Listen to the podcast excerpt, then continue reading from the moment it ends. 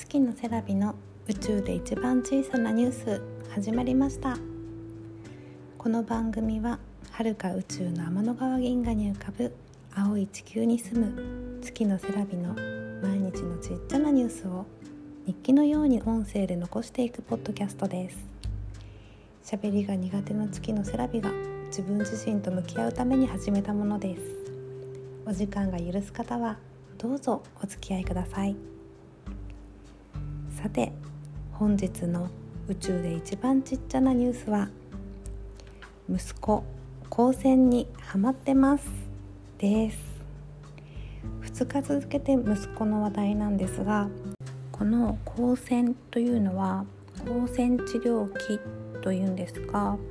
整体とか整骨院とかカイロプラクティックの医院に置いてある光を当てる治療器です。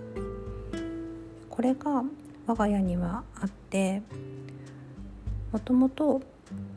私の祖母が実家が治療院だったのでその祖母の父祖母の兄そして祖母の兄の息子たちが治療院を継いで今この光線治療器を使っているので祖母が私に送ってくれたものなんです。ただ光を当てるだけなんですけれども肩こりとかあとお腹が痛い時とかよく私も小さい頃から使っていて息子もお腹が痛い時に寝る前に光線したいと言って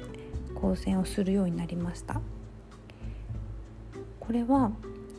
えー、義理の母も肩が上がらなくなっていたのにこれをしただけで肩がスッと上がるようになったりとか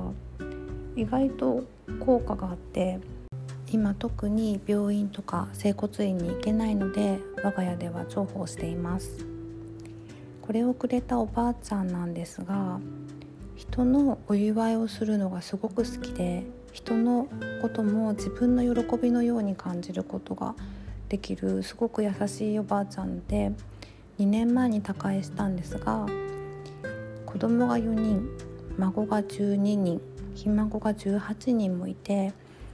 その全員の誕生日も覚えてるし孫の配偶者の誕生日まで覚えていて一人一人おめでとうって電話をしてくれるようなおばあちゃんでした。気遣いができてこの光線を私に送ってくれたのも5年前に結婚したお祝いとまた別にその時の引っ越し祝いとして光線を送ってくれました。車を買ったら新車祝い。子供が生まれたらもちろん誕生祝い。いつもお祝いばっかりくれて本当に可愛がってもらった思い出があります。今会うことができないんですけどもし会えるなら会えないけど会えるなら今一番会いたい人です。会えないけど何か悩み事があってよく悩み事があると眠れなくなっちゃうのでそういう時は夜おばあちゃんに相談して